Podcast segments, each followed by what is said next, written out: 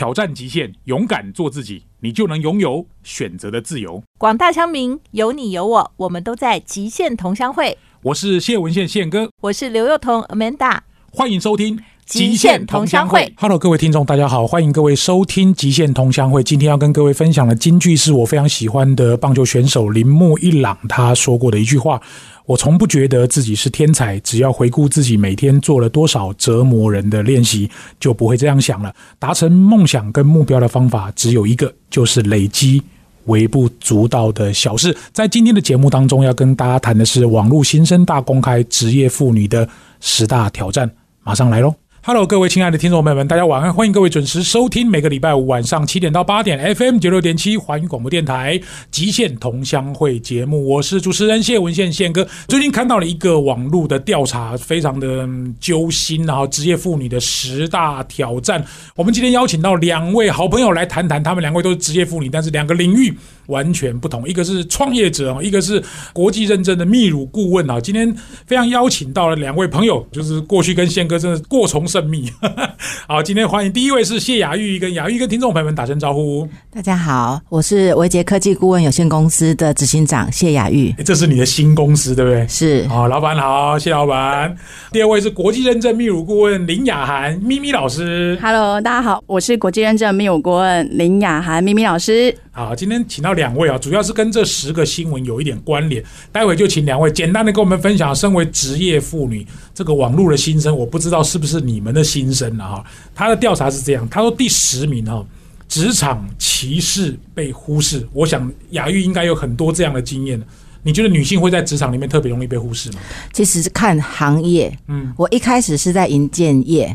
所以那时候刚好跑工地的时候，的确是没有很深的感觉。你说什么男性的什么都是什么脱光上衣，然后就把不把女生看在眼里啊？第一就是说，在营建业大部分都是以男生为主，所以在工人也好，或者是现场工程师也好，会把女生就是当做只是一个助理的角色，或者是比较像花瓶，老板带出去应酬用的。嗯，所以有些在专业的领域部分，现场工地的人会比较没办法去接受女工程师的一些建议或想法。哦，哦这个就是职场的歧视啊！哈，好，第九个叫做拖婴拖幼好烦恼。我相信这个其实如果是职业妇女，像早年我如果没有我岳母在帮忙我照顾我两个小孩，我相信雅涵应该也有这方面的经验，对不对？真的，我以前还在长庚医院当护理师的时候，嗯、那个时候就要麻烦妈妈来帮我带小孩，然后你又要担心小孩有没有吃啊，有没有肚子饿啊，然后一边上班，然后一边忍受着胀奶的辛苦，这样子。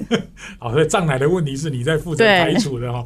好，这个是第九名，第八名是这个职场规划受限制，职业的规划受限制。我不知道雅玉有没有类似像这样的经验，就是女生的生涯规划可能会比男生稍微天花板会早遇到一些。女生在职场上会受到限制，其实是在怀孕孕期的时候，嗯、就是当你要决定升迁跟怀孕生小孩之间，你会很难抉择。嗯、因为有时候升迁，像我，我之前蛮长时间都在科技业，嗯、那科技业有时候是会跨国企业，必须要去出国出差，或者是在某些地区常住。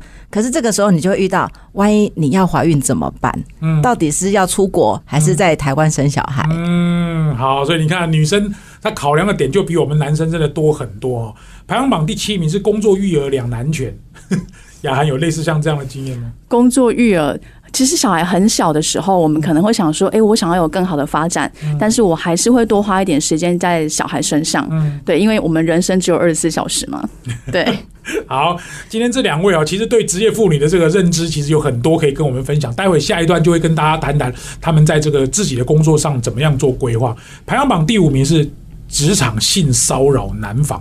你有没有听过类似这样？其实蛮常见的，嗯、因为以我的工作是以业务性质为主，嗯、所以吃饭、喝酒、应酬要招呼长官，嗯、要招呼一些客户，其实蛮常见的。那当然，我觉得身为女性要懂得。有技巧的去防止这些不适当的行为发生。嗯、那尤其是在应酬的时候，女生也要有一点酒量，不要把自己喝醉，然后自己跑到哪里都不晓得。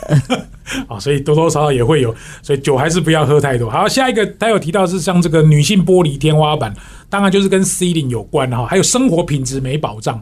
你会觉得吗？就是一定要靠老公就对了。生活品质啊，嗯，但我觉得，就算我当了妈妈，我还是我自己，所以我还是会在我的工作上有一定的要求。那你会不会建议说，女性一定要有经济能力？我非常建议。就是一定不能只靠老公就对了我还是觉得我们要身为一个独立的女性，啊啊！好，排行榜第三名是年迈长辈放不下，两位有这样的问题吗？就是你还要顾到什么公公婆婆啊，或者是你自己娘家的爸爸妈妈，有这样的经验吗？呃，我算是一个比较自在的人，所以我比较没有在顾长辈，但是顾小孩这个的确花了很大的心该不会都，是长辈在顾你？倒还好。啊，好，那雅涵呢？这边我要非常感谢我的爸妈，就是身体很健康，让我没有后顾之忧，然后又可以帮我帮忙分担小孩的照顾，这样子。可是这个在职场，我相信对女性来讲，肯定是一个比较大的问题哦。下面排行榜第二名就是同工却不同酬，就一样的工作，当然护理师大部分都是女生比较多啦。对，如果假设多小，我们讲雅玉那种什么业务工程师、F 一 Sales，如果一个男性的 Sales 跟女性的 Sales 薪水，你有听过不一样的吗？刚入行的时候会有，就是你年轻的时候可能进入一些科技业，有些如果说像我们比较偏电子为主的，有电子背景的男性工程师的话，薪水会好一点。那一般就是说，呃，文科或是其他商科出来的女性业务人员，薪水会偏低一点点，但是未来会看每个。不同的职位，职业发展嘿，它的发展的成长的状况，慢慢会抓到比较平衡点啦。嗯，但是我认为会影响的是在升迁这一代。是是，这个网络调查，我觉得最让我今天想要请两位来的原因，是因为他其实排行榜的第一名是孕期工作好紧张。他提到职业妇女心里面的苦是说。怀孕期间职场环境的安全保障，可能对于女性是相对比较没有那么公平，因为男生比较没有这个问题啊、我想请教一下雅涵，你几个小孩？两个小孩？对，两个小啊孩。你几个小孩？两个好，你们两个加起来四个，连我的话就加起来六个。问题是我比较没有这种问题，是我老婆在担心。这个在一面怀孕一面工作，总是会担心。我想谈谈你在怀孕那段时间你的历程，好哦，我怀孕的时候刚好在开刀房，那那时候开刀房其实会有需要照 X 光的部分，就是比如说病人打钉子啊，我们要确认一下他打的钉子有没有正确，那就是骨科的部分会比较多照 X 光，所以其实我们那时候都会很担心说，哈，我的小孩照到 X 光会不会怎么样？嗯，所以其实会有一些些担忧。那包括你在怀孕的时候，但是你不能因为你怀孕你就工作速度变慢，所以你还是得有一定的速度。所以我那时候怀孕的时候，我一直记得，就是常常肚子都会一直宫缩很紧，可是你还是得把工作做好。哇，对好辛苦。对，我觉得护理师真的是，我觉得非常的伟大。这样，嗯，那雅玉呢？我很幸运的是，两个小孩在我肚子的时候，我都在台湾跟大陆两地跑。哈，对，其实老大的时候，我在怀孕七个月的时候，还是一样飞大陆去站展览。嗯，然后，其实大陆因为之前是一胎化嘛，所以很多就是大陆的客户看到我大肚子还站展的时候，每个人都很担心，一直拿椅子给我坐，一直拿东西给我吃。就是相对来讲，我觉得大陆对孕妇的待遇跟台湾比起来，台湾大家可能会觉得这是蛮正常的，嗯因为我就算怀孕，我还是得工作。是是。可是，在大陆，他们对这一块他们会很压抑。为什么你肚子这么大还要出来工作？嗯，那我老大老二都是这样子，然后工作其实还是得做下去，展览还是得办，活动还是得主持。嗯，其实我个人是比较拱大那一种的，所以当时也没有想那么多，了就也很解顺利的把两个小孩生下来了。好，我们待会下面的节目就请两位来谈谈你们在怀孕生产，或者你现在在职业妇女的工作跟角色当中怎么样做平衡啊、第一段，我想请这个维杰科技顾问执行长谢雅玉来跟我们分享一下你推荐给大家的歌曲好吗？呃，我想推荐给大家的歌曲是吴青峰的《起风了》。这首歌其实本来是一个日本歌曲，那歌词跟吴青峰的歌词是不太一样。那我当时听吴青峰这个歌词，他好像是在讲男女之间的关系，但是我感觉到的是更多人跟工作职场初衷的一个关系。嗯好，你面对你进入职场。那你怎么去感受一下？就是你在工作上怎么去得到成就感？你这么辛苦的一辈子之后，你最后得到了什么？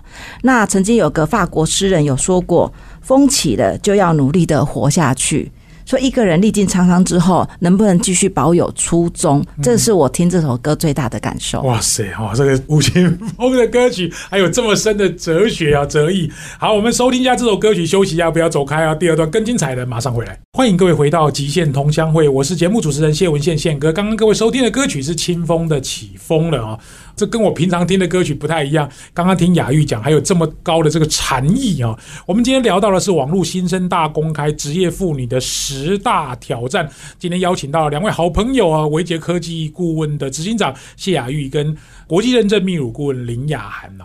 好，我想要先请雅涵先来聊聊好了，因为你的工作是国际认证泌乳顾问，我相信一定很多人不知道这个工作是在做什么的，跟大家简单介绍一下好吗？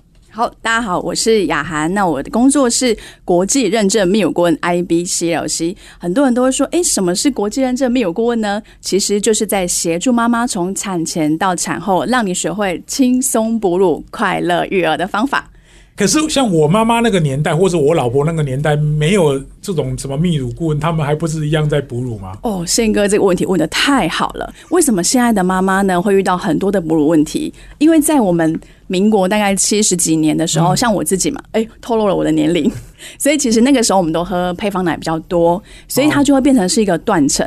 像我们在协助现在的妈妈，比如说是中国大陆的妈妈或者是越南的妈妈，其实他们在亲喂的技巧上面是非常好的，嗯，就是不需要学习，因为他们从小看到大，大家都是这样喂奶，嗯。可是我们就是小时候都是喝奶瓶长大，喝配方奶长大比较多，嗯。所以就很多妈妈会遇到说，哎，我到底要怎么喂？我要怎么抱小孩？我要怎么让他含上乳房？这些对他来说都会变成是比较困难的一些新的技巧。那同时呢，妈妈跟婆婆也不会啊，因为她以前都喂配方奶，所以我们在喂母乳就会变成一个小小的断层，所以我要重新学习就会比较困难一点。所以你这个等于是新职业就对了，算新职业吗？就是因为我们有一层断层，所以如果我们在带着妈妈从产前学会的话，它会避免掉很多新手妈妈会遇到的哺乳问题。所以你都是到那个妈妈的家里面。然后协助妈妈怎么样顺利哺乳是这样吗？哎，对，我们可以到妈妈的家里面。那同时我们在门诊的地方也会有泌乳咨询的门诊，可以来协助妈妈这样子。所以有一些医生他也会开哺乳门诊。好，这个是一个很新的工作。那我想问一下雅玉，你们两位以前这两个小孩都是怎么样？是吃母乳吗？还是吃配方奶呢？呃，我两个小孩在那是以母乳哺喂为主的。医院出生的，所以其实当时医生跟护士都一直很强烈的建议妈妈要亲喂。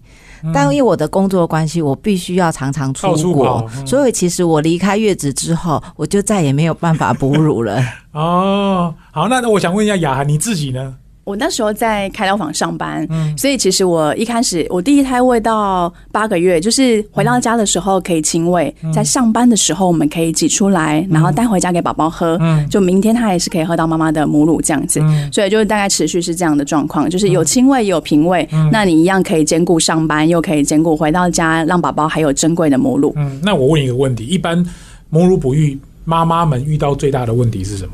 我前几天呢，就有一个妈妈打电话，半夜十一点多，她说怎么办？我现在的奶真的很硬，跟石头一样，整个很胀，我又挤不出来。然后就是也有请先生帮我吸，也吸不出来。对，先生好辛苦。对，所以其实就是因为他说，就是宝宝那时候要含乳的时候，乳房已经胀到不行了。所以其实现在的妈妈最常遇到，就是我们很常听到什么是石头奶啊、塞奶呀、乳腺炎啊这些问题，都是我们生完的时候，也许太晚喂奶了。所以可以让宝宝在一出生的时候就开始母乳哺育，其实可以降低很多哺乳的问题。所以一开始的时候呢，我们就会建议早早喂。接下来是正确喂，第三个是频繁喂。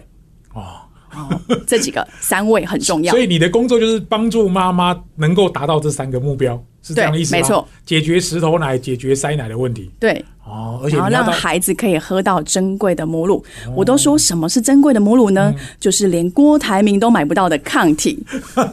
那你等于是小孩的第二个妈妈，就是你要教他的妈妈怎么样好好的喂奶给小孩子喝了，就对了。对，我们就会陪伴他，用我们的专业，然后一直到妈妈离乳了，宝宝怎么开始吃副食品，这些都是可以用我们专业的角度来协助每一个新生家庭。好，这个是雅涵的工作，因为这个妈妈妈也很辛苦啊，因为她自己从妈妈，然后现在。帮助别的妈妈能够顺利哺乳。那我们来回到那个雅玉，因为雅玉是一个资深的职场工作者，然后他的工作经验非常丰富。最近刚刚创业，我想要从这一段，待会也可以请雅涵从你另外一个角度来看看雅玉这种工作的性质跟这种形态的妈妈，你有什么样想要知道的地方？因为雅玉的工作形态，你的历练很长，跟大家分享一下好吗？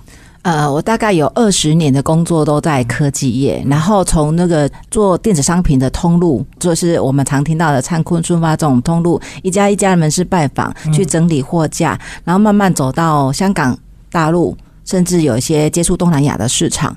那我从电脑商品走到一些就是大型的机具设备，甚至到零件的产业，其实虽然一样都是科技业，可是业务的形式非常不一样，有 B to C 也有 B to B。那在工作上需要花很多的力气去了解产品、了解市场，甚至到当了主管之后，要带领团队，给予正确的一些策略跟方向。是对，这是我在二十年的主要的科技业的工作内容。那做的好好的也不见得要出来创业，因为这个公司是你自己的公司嘛，对，维觉科技顾问是你自己的公司。对，那可不可以跟大家分享一下，你从一个上班族，就是我们讲白话，就是领人家薪水的。现在可能有一天会发薪水给别人，这中间的转换对妈妈的挑战应该也不小吧？呃，其实我在这工作期间一直不断的想要尝试创业，我自己也曾经开过咖啡厅，然后也曾经协助朋友开过一些经销商的公司。那创业这件事情是我一直很努力想要去实施的，是工作以前在工作都是为了公司，嗯，好在努力打拼，然后慢慢当了主管之后，我发现很喜欢去带领团队。然后很喜欢去训练团队，然后给正确的一些工作跟职场的想法。那到最后，资历的关系，接触业界的朋友，一些自己出来创业，发现其实我的。工作的业务经历其实可以帮助这些有想法、有产品、有一些技术的人，但是可以帮助他们去拓展市场。所以我的工作就不会局限在某一个公司，而是可以帮助很多不同的公司跟朋友。嗯，那其实也是最近这一段时间的事情。是是。好，那对你自己来讲，因为你的身份有了一个很大的转变，那跟原来的家庭生活或者是你跟亲子的关系会有变化吗？其实我觉得创业有一部分也是为了孩子。嗯啊，因为其实，在在呃公司上班的时候，其实你要配合公司所有的策略跟方向。有时候你需要出国就得出国，公司安排你就得出去。然后晚上要应酬，你也很难推辞，因为公司都安排好了。那会想要出来创业的原因是我希望我可以有自己决定怎么安排时间的一个能力。嗯，那我可以更多的时间去陪我的孩子，而且我。自己以身作则，也让孩子知道说，妈妈正在努力追求自己的梦想，不是嘴巴说说而已。嗯，好，那接下来就是雅涵，因为雅涵的工作形态也算是一个，呃，我们可以讲就有点像宪哥嘛，就是我们是。艺人工作者，或者是你的工作形态，其实就是一个到府服务，然后以时间来算你的收入的一个工作，它就是成立一个公司。对，所以其实像母乳哺育这种服务，它也可能会成立一个公司。所以艺人服务的公司形态，你怎么看它这种公司形态？我觉得其实成立公司，可能未来如果说我们在全台湾有一个比较大的团队，可以来协助每一个县市的哺乳妈妈，这个也是可以造福更多的新手家庭。嗯，那你除了现在的到府服务以外，你有没有隶属哪一个组织或者是哪一个单位呢？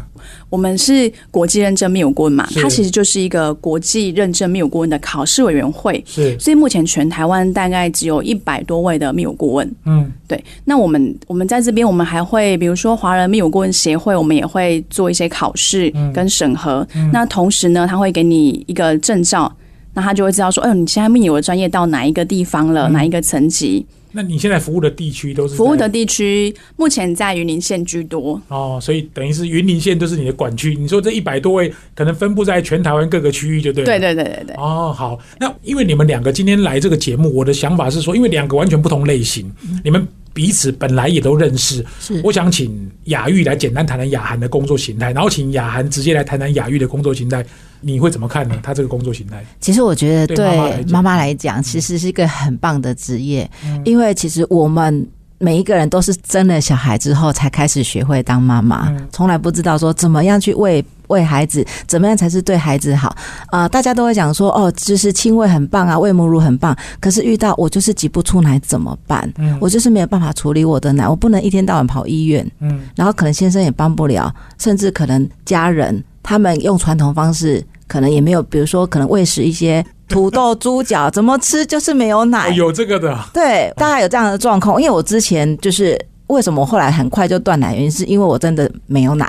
嗯，然后我也不知道怎么办，又遇到工作关系，就啊，干脆就放弃了。其实我心里面也会想说，如果可以的话，能够给小孩子越健康、越自然的东西越好。嗯，所以我觉得这种工作其实真的是造福很多不知道怎么哺育孩子又想要为孩子好的妈妈。嗯，好，我们今天访问到的是谢雅玉跟林雅涵两位哈，这个杰出的职场工作者，来聊聊这个网络新生大公开职业妇女的十大挑战。待会来听听看他们的一些心路历程，还。还有他们个人的故事，休息一下，不要走开。第三段马上回来。欢迎各位听众回到《极限同乡会》，我是节目主持人谢文宪宪哥。这个节目在环宇广播电台每个礼拜五的晚上七点到八点，隔周五的早上七点到八点会重播在四个 Podcast 平台上面，都会同步播出。是由我跟刘幼彤一起合作主持。每个月的第一周是由我，第五周也是我。如果有第五周的话，第三周是我跟刘幼彤一起来访问呃这个超级名人。第二周跟第四周就是让刘彤来帮各位服务。今天讨论到的题目是网络新生大公开职业妇女的十大挑战。我们访问到的是维杰科技顾问的执行长谢雅玉，跟国际认证秘乳顾问林雅涵咪咪老师啊。刚刚我们请这个雅玉，哎，你们两个今天都有雅，今天请雅玉来谈谈雅涵的工作。那我想请问一下雅涵，你看雅玉，因为你认识他一段时间，你看他的工作，现在自己出来创业，平常这个尾牙。公司办你就去参加就好，你要自己搞尾牙或者是自己发薪水，这肯定是很累。你怎么看他的工作形态呢？OK OK，我来分享一下我对雅玉的认识。雅玉其实就是一个超级女强人，像她刚刚有提到啊，她其实在生完小孩之后又要出国，然后可能又要应酬。那她刚刚有说，因为这样的身份，所以让她没有办法持续哺乳，对不对？其实她如果更早遇到我的话，我一定会教会你怎么可以让你在工作的时候，你又可以持续拥有母乳哺育。哦，所以他刚提到一个重点哦，就是我以前都觉得我的奶好少哦，我都挤不出来。所以正确的挤奶跟我的奶好少，到底是因为我要吃很多的花生炖猪脚，还是我要频繁的挤奶，我才可以增加奶量？所以它是有方法的，就对了。哦，这是有方法的，而且很多人都会说，我喝了好多蜜乳茶，但为什么我的尿特别多，我的奶还是一样少呢？好来，来来说说这一段，那到底什么花生猪脚是真的有用，还是假的？哎，这个我觉得要看。体质，那其实重点还是回归到我刚刚提到的，说我们要尽早喂，嗯，正确喂，多多喂。什么叫做多多喂呢？我们来看一下所有的哺乳类动物，猪妈妈、狗妈妈，还有小猫咪的妈妈，他们有吃花生炖猪脚或者是蜜乳茶吗？没有，没有。诶，那它为什么可以喂这么多个宝宝呢？你有听过这些动物的妈妈说我没有奶吗？啊，好像没有，因为他说不出来，我也不知道 啊。对，所以其实雅玉姐刚刚有提到说，因为她不会挤，对不对？嗯，我不会挤，我就不会移出奶水。当我没有移出奶水，我就没有办法再制造更多的奶水给孩子。所以她有技巧，就对。对，所以要学会正确哺乳的技巧，非常的重要哦。所以为什么我们会从产前带着妈妈学会泌乳、学会挤乳的技巧、亲喂的技巧，这些对每一个孩子来说，其实也都是非常重要的。那你要开一个平台啊，或者是一个影片来教大家怎么喂啊？OK，没有问题。我们目前呢有在。跟莫 DJ 有一个咪咪的讲堂，咪咪讲堂上面呢就有分享一些，比如说手挤奶的技巧，或者是亲喂的技巧，还有一些你塞奶的时候怎么办，可以自己在家里面稍微解决一下。如果说我们还是没有办法，真的一定要寻求专业的协助。嗯，诶，那我问一下，考这个证照到底要准备什么东西，或者是它的背景需要什么样的资讯，或者是需要具备什么资格呢？你要一定的母乳哺育协助的时数，像我们是专业护理人员，我们可能要五百个小时以上。所以你本身就是护理师。哎，对，我是护理师。那有一些他是非护理人员，他可能就要修一些教育的学分，嗯，然后他才有办法来参加考试。嗯，那它是一个国际的考试，所以考到 IBCLC 之后呢，他其实是可以在全球执业的。哦，全球职业，只要你语言能通就对了。对对对，我英文可能没这么好。好好了解。那我回到雅玉，因为他刚刚讲说，如果早一点认识或者是方法对的话，当然其实我觉得母亲有母亲的难处了，因为这个职业上可能也有一些不同。我知道你是一个多功能，然后你多兴趣啊，对品酒有兴趣，对演戏也有兴趣，对唱歌也有兴趣，对什么东西都很有兴趣。结果最后开了一间公司，这个跟我原来的想象有一点不太一样。刚刚他说你是女强人，你怎么看呢？我是对自己的生活目标啊比较明确。嗯，其实我从以前年轻就是想要赚很多钱，然后成为一个职场的精英。嗯，所以其实我刚出社会的时候，我都会定说我三年内要走到什么程度，五年内要成为一个部门的主管或什么的。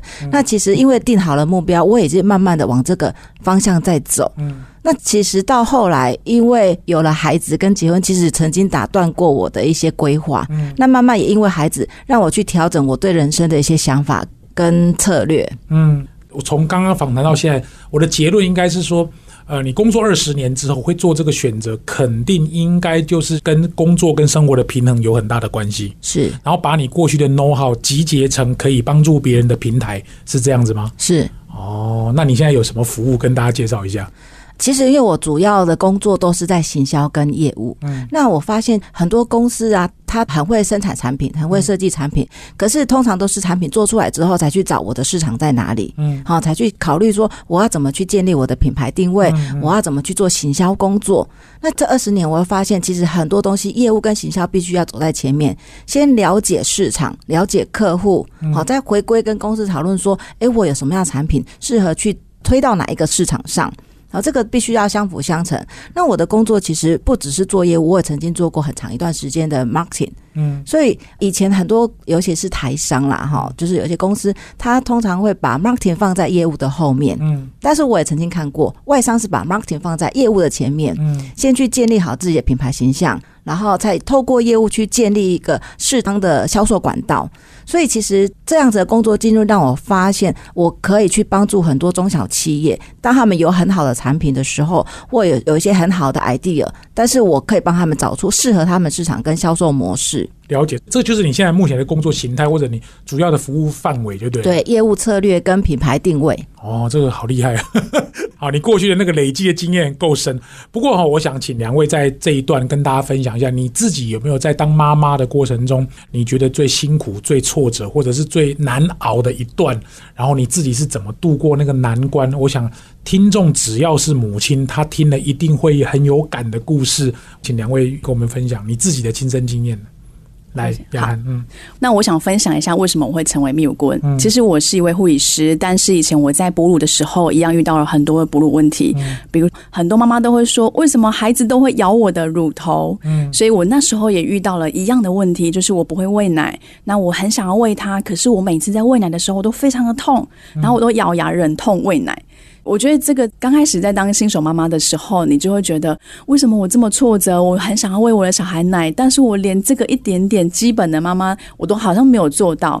然后你也不知道他在哭什么，整个晚上就一直哭，到最后才发现原来他是没有喝到奶在哭。嗯我觉得这是很多新手妈妈刚生完的时候很挫折的地方。嗯，所以你自己也经历过那对我经历过啊，哦，因为你是护理师，你可能比一般的妈妈还要更专业才对嘛，对对，对？结果我自己是护理师，我也没有办法好好的一开始就是让我的孩子可以喝到饱饱的母奶这样子。嗯，好，我想请雅玉谈一谈。我想你二十年都是职业妇女，小孩应该没有到二十岁了哈。你这段时间最挫折或者最难忘的一个故事好吗？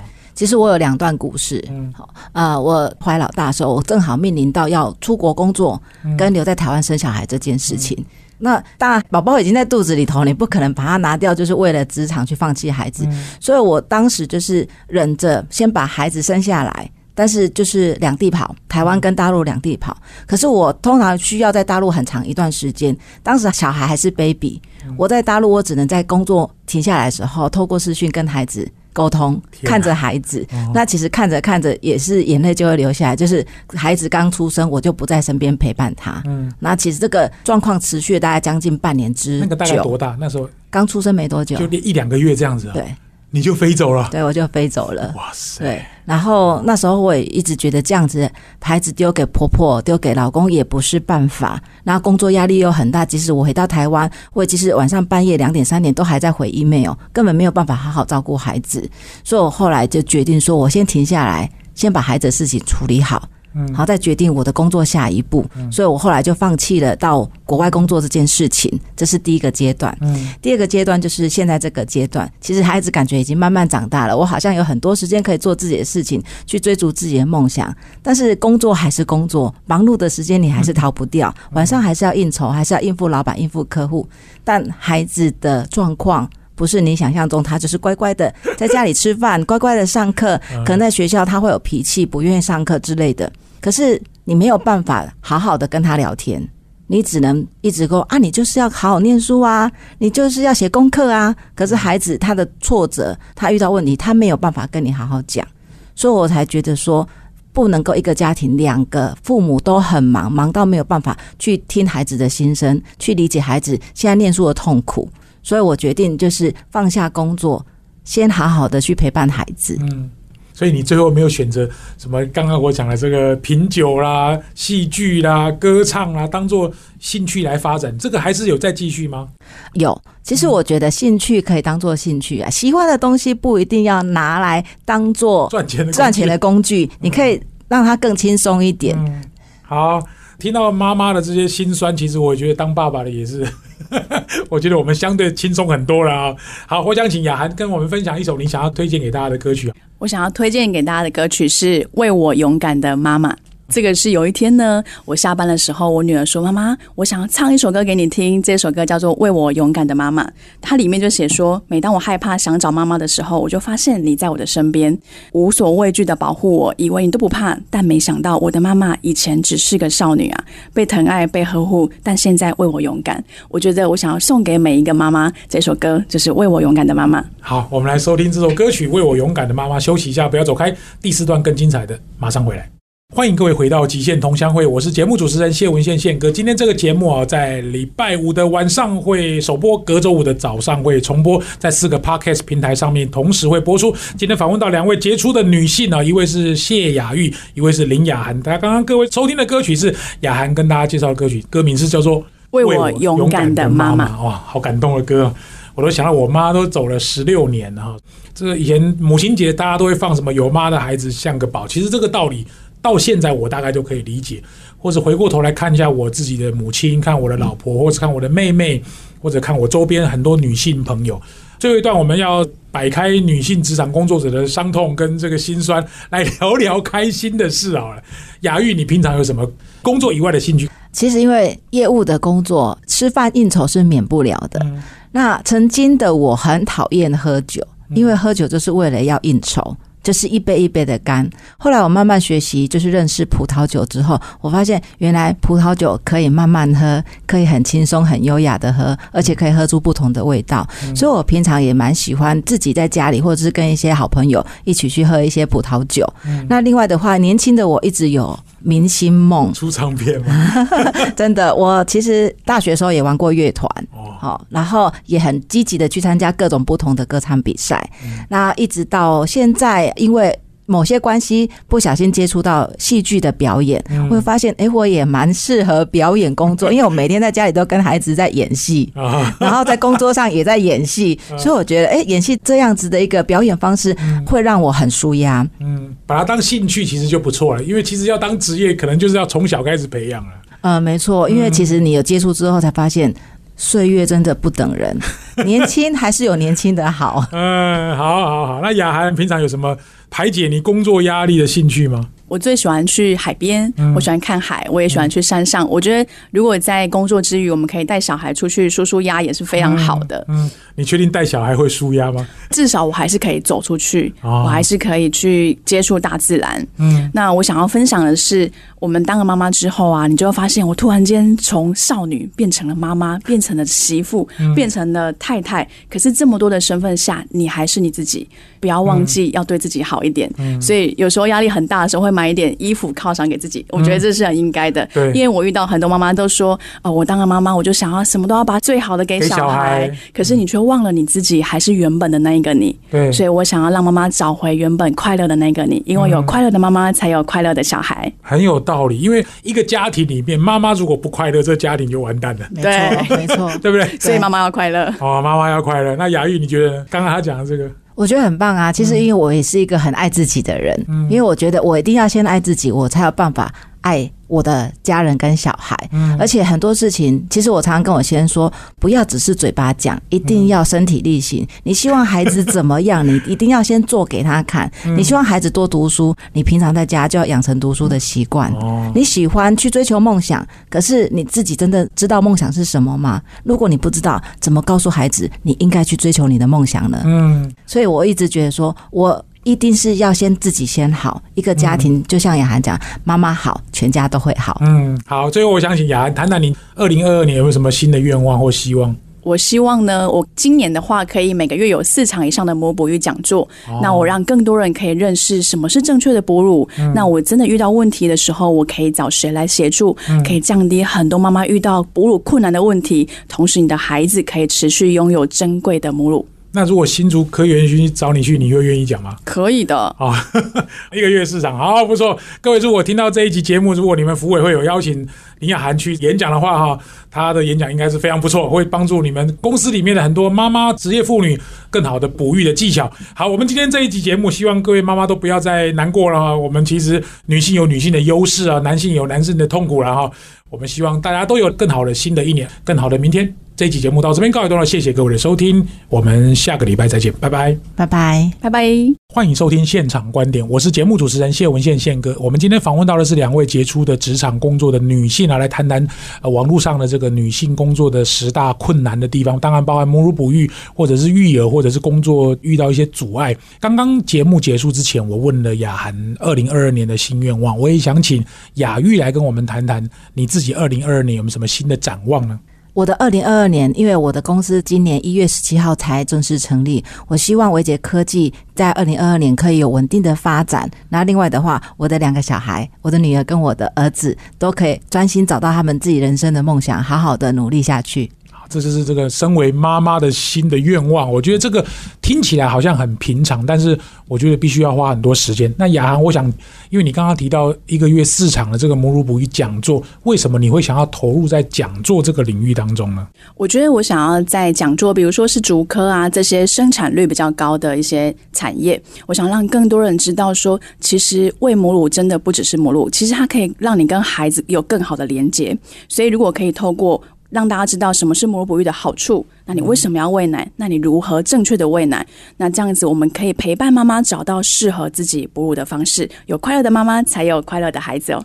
是，谢谢两位今天来到我们的节目。我们今天聊到的是网络新生大公开职业妇女的十大挑战，也希望各位会喜欢这样的广播的形态。我们会邀请一些职场的达人来聊聊网络上很乡民、很热烈讨论的一些话题。希望各位喜欢呢。我们下个礼拜再见，拜拜。